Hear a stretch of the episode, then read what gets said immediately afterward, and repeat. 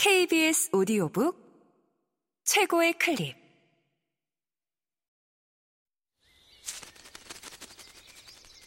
KBS 오디오북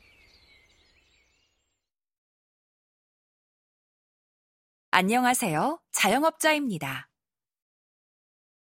이인의 지음 성우 박의주 읽음 문제는 오픈을 준비할 때부터 시작되었다. 파트 1 시장조사 사업을 하기로 결심한 후 대안이 가장 먼저 시행한 것은 상권 분석이었다. 큰 돈을 들일 필요도 전문가를 찾을 이유도 없었다. 살고 있는 동네다 보니 그 자신이 누구보다 이 지역 유동인구 흐름에 빠삭했다. 특별한 기술이 필요한 일이 아니니 누군가에게 전문 지식을 배울 필요도 없었다. 대형 프랜차이즈 스터디 카페 인테리어를 눈여겨봤고 지하철로 다섯 정거장 정도 떨어진 지역까진 직접 발품을 팔아 방문해 보기도 했다. 자영업자 커뮤니티에도 가입했다. 학생들과 취업 준비생들이 모여 있는 카페에도 자주 접속해 들여다보았다. 곧 중요한 요소들이 추려졌다. 거리, 가격, 청결, 소음, 환기, 조명, 편안한 의자, 업장 내에 있는 화장실. 브랜드나 인테리어, 무료로 제공되는 음료의 가지수 같은 건 생각보다 중요하지 않았다. 매출에 직접적으로 영향을 미치는 요소들을 다시 한번 정리한 대안은 부동산을 찾아 나섰다. 시작이었다.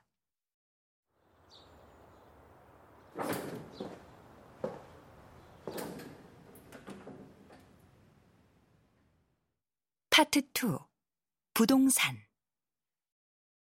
스터디 카페의 성패는 입지에 달려 있었다. 사실상 입지가 90%라는 명제는 업자들 사이에선 수학의 정석 같은 이야기였다. 부동산을 휘젓고 다니는 건 임차인 마음이지만 그럴 경우 매물을 찾는 이가 많은 줄 알고 가격이 오른다는 말도 있었다.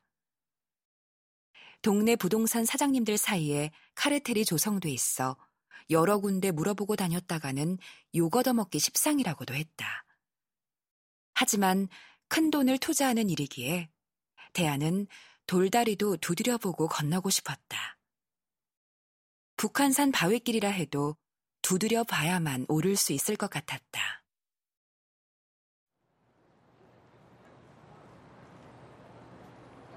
네이버 부동산에 올라온 매물들을 체크하고 하루 종일 걸어 다니며 공실들을 직접 확인했다. 코로나가 핥히고 지나간 상흔은 생각보다 깊었다. 아직 철거를 하지 않아서 그렇지 다섯 집 건너 한 가게가 빈집이었다. 아쉬운 점은 매물로 나온 곳들 대부분이 통으로 트인 장소가 아닌 책상 스무 개는 들어갈까 싶은 작은 매장이라는 것이었다.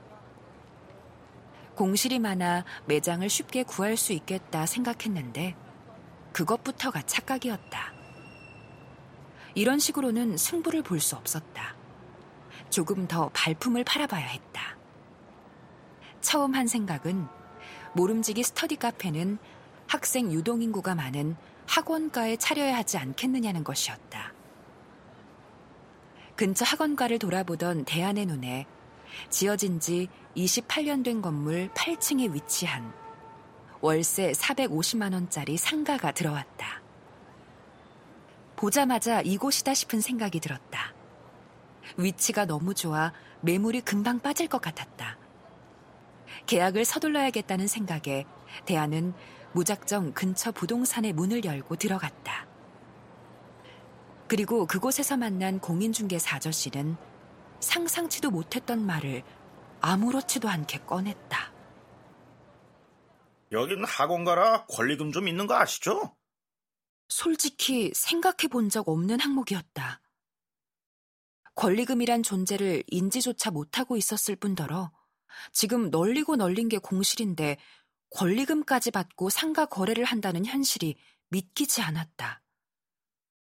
그래도 차마 초짜 티를 낼 수는 없어 대안은 목소리를 가다듬었다. 이제 그도 사장이었다. 그럼요. 권리금 드려야죠.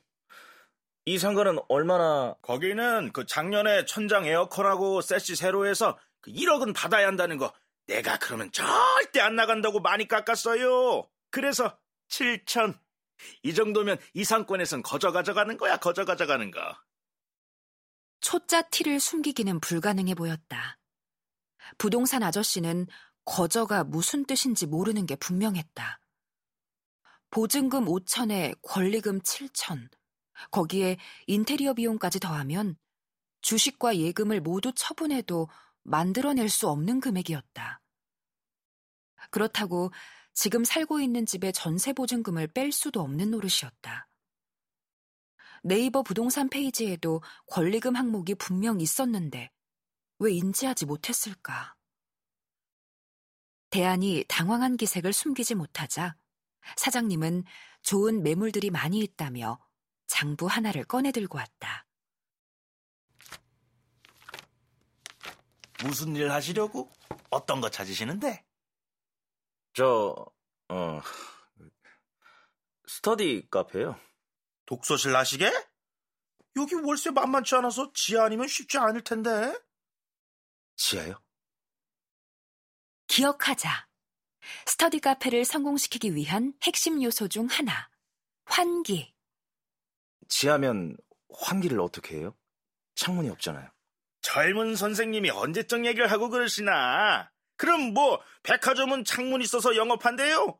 다 환풍기 설치하고 영업하는 거지. 이 동네 건물들 지하엔 서점도 있고 음식점도 있고 다 그래요. 아니, 이 동네에서 장사할 거라면서 한번 돌아보지도 않으셨어? 공부도 할 만큼 하고 발품도 팔 만큼 팔았다고 생각했는데 오만이었다. 얘기를 나누다 보니 제대로 아는 게 하나도 없었다. 대안은 얼굴이 뜨거워지는 것을 느꼈다. 자리에 앉아있기가 힘들었다. 말씀해 주신 대로 먼저 좀 돌아보고 오겠습니다. 같이 안 보고요? 돌아본 후에 다시 올게요.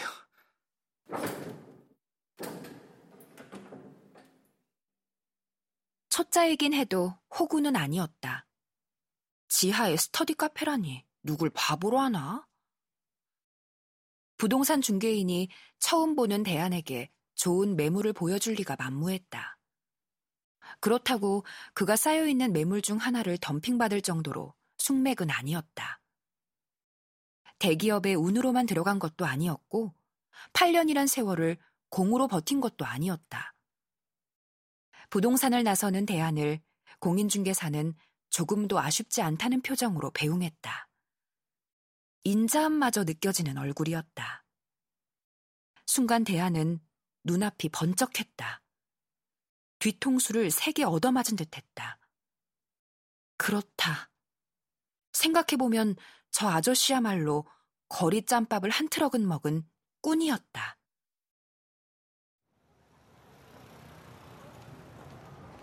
꾼들은 돈 냄새를 기가 막히게 맡았고 돈을 갖다 바칠 초짜 장사꾼들을 철가루 위 자석처럼 본능적으로 끌어당겼다. 회사가 학교와는 달랐던 것처럼 실물 경제의 최전선인 자영업 시장 역시 회사와는 달랐다. 꾼들의 세계에서 돈을 지켜내는 일은 결코 쉽지 않을 것이었다. 대안은 그 누구보다 똑똑해질 필요가 있겠다며 마음을 다잡았다.